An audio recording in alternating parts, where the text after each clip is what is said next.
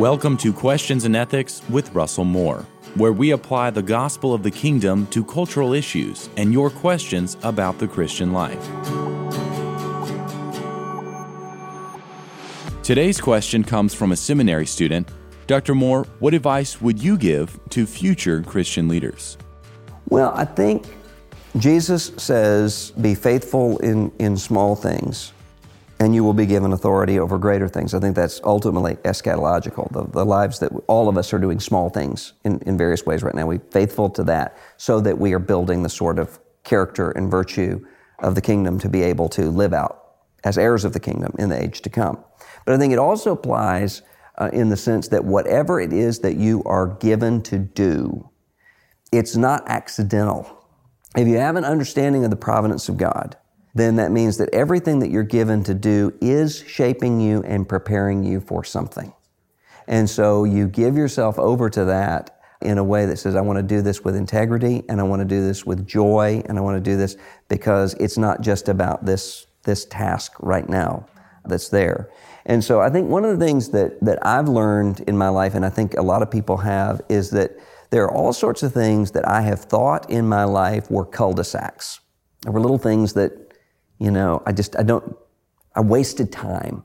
You know, well, if in my situation, I spent my high school years wrestling with a call to ministry, and then I went into politics for a few years, and then called to ministry, and then I went and I was serving in a church, and I loved serving in a church, and then for whatever reason, I felt like going to do a PhD. I don't even I don't even remember the thought process behind doing that. I honestly don't. But that's what we did. Wound up there at Southern doing a PhD. And at every point it's like, well, this part of this is something that I just kind of spent those years doing, but it doesn't have anything to do with anything else.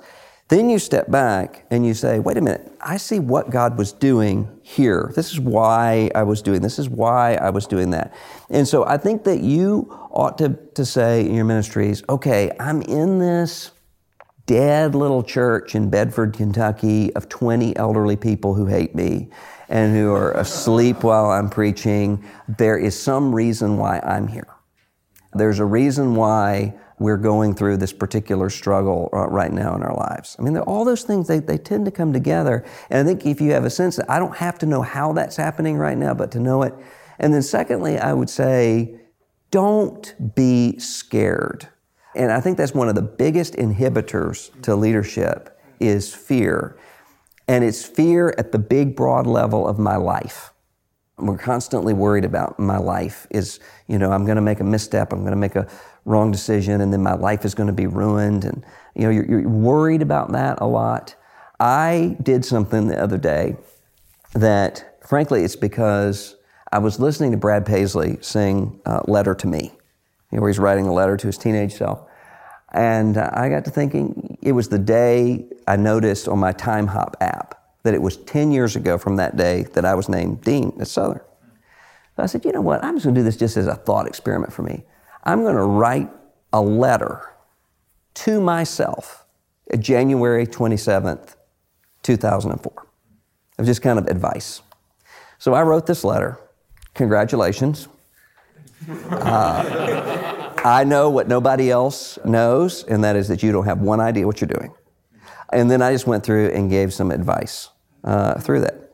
It was really helpful, and I did it because I was bored in an airport. But when I look back, it was really helpful for me to do that because then I looked back through there and I thought, all the things that I was so worried about and fearful about at that time, 10 years later, don't even matter anymore to me.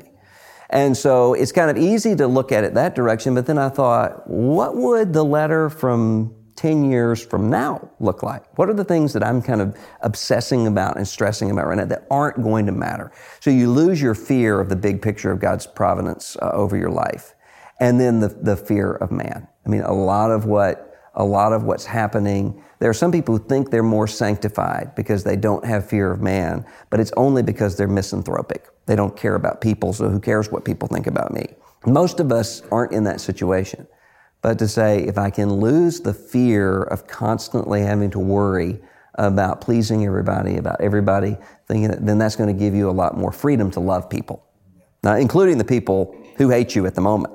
and to recognize that sometimes, not always, but sometimes some of the people that are your biggest critics and opponents, if you'll, if you'll love them and you'll listen to them, you'll find out sometimes these are going to wind up becoming people who are your, your biggest allies and supporters, and sometimes the people that you think this is somebody who is with me and will be with me forever, somebody who's not ultimately. I think it's having that sense of, of perspective as you're going through and being willing to be hurt.